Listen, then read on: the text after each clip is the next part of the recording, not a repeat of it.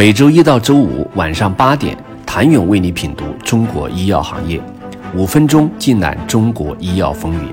喜马拉雅的听众朋友们，你们好，我是医药经理人、出品人谭勇。目前，国内领先的生物制药企业，其在研项目基本上都与海外企业有所接触。至于是否要将自家在研项目 license out 到海外，现在要考量的，一是要坚持自身的产品战略，不要乱了阵脚；二是项目对外授权中，价格是考虑的因素之一，但绝对不是决定因素。更多看是否将项目作为储备项目，还是作为一个核心产品来开发。一般而言，企业将某一项目 license out 目的有两种。一种是为了钱，通过这种手段获取资金来支持其他在研项目；另外一种就是拓展市场销售，但是要将自有项目以较为理想的价格授权出去，且之后不会被作为储备项目，或者是被雪藏，其中仍有较多的学问。首先要看企业目前所处的发展状态，这样的运作是否是一种必须；其次。则是项目的进展情况以及临床数据，现在对外授权是否划算，价格是否满意？在时机选择上，如果企业资金充足，有充分的资本支撑，在研项目快速推进，就可以推迟 license out，将产品培养得更好，未来获得更好的增长。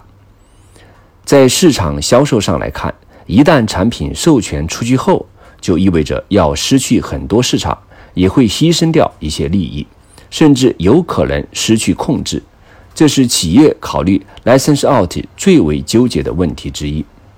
无论如何，在 license out 时，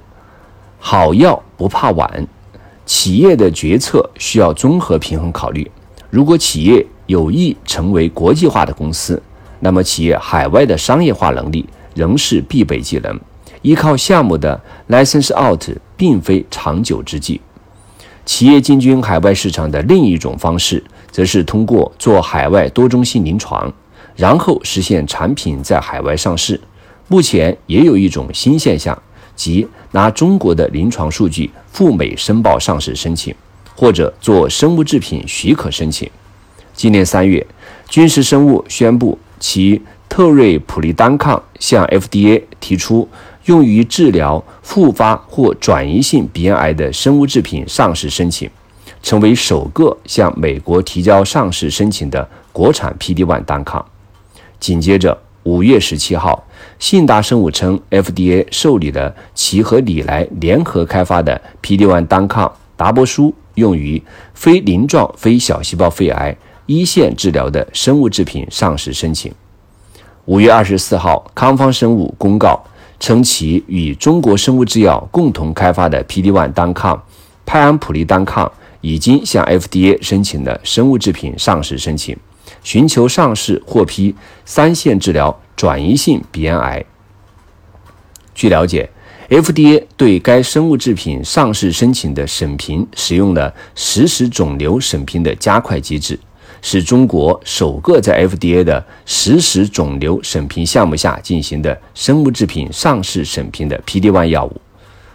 从投资回报的角度来看，这种用中国较为低廉的患者及医疗成本实现新药在美国上市，是一种投资回报率更高的路径。当然，PD-1 之所以能够实现赴美申报，主要是由于疗效明确。且 PD-1 开发基本上已经实现了流程化、标准化，国内外差异并不大，在人种方面也有相关安全试验，因此对其他药物而言并不具有普适性。当然，FDA 相关人士曾表示，只要临床数据足够好，可接受只有中国临床数据的上市申请，并鼓励中国公司的 PD-1、PD-L1 抑制剂进入美国市场。可以看出，对于种族差异不大或者评价指标更加客观的疾病，特别是肿瘤，FDA 更容易接受一些。但是对于非肿瘤疾病，例如自身免疫疾病，还有国家之间治疗标准差别较大的疾病，赴美申报就更困难一些，需要欧美国家数据。